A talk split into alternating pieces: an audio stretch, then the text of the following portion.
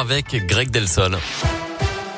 Il y a une ouverture officielle de la campagne pour l'élection présidentielle. Aujourd'hui, les candidats étaient particulièrement présents ce week-end, à deux semaines exactement du premier tour. Ce sera le 10 avril. Jean-Luc Mélenchon était à Marseille, tandis qu'Éric Zemmour et Yannick Jadot tenaient leur meeting à Paris. Le premier place du Trocadéro, le second au Zénith. Hier, Jean Lassalle a lui fait une rapide escale dans le Rhône. Il sera présent dans l'un aujourd'hui. De son côté, Philippe Poutou, lui, était à Clermont-Ferrand.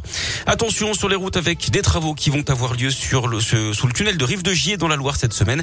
La 47 sera fermée à la circulation dans le sens Lyon Lyon-Saint-Etienne entre l'échangeur numéro 11 Rive de Gier et l'échangeur numéro 12 Lorette. Ce sera toutes les nuits jusqu'à jeudi de 20h30 à 5h.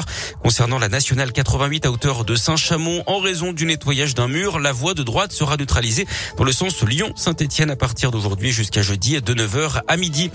Le coup d'envoi du procès du meurtre de Montréal-Lacluse dont là une postière avait été tuée il y a 13 ans.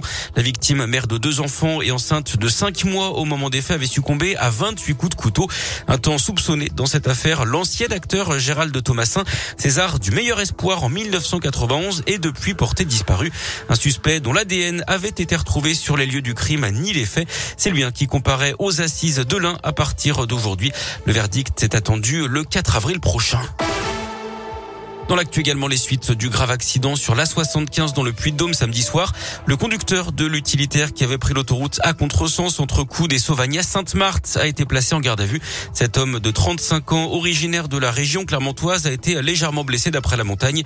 Six autres personnes avaient également été touchées, dont trois grièvement. L'état de santé d'un homme de 25 ans s'est d'ailleurs détérioré durant le week-end. Son pronostic vital est engagé.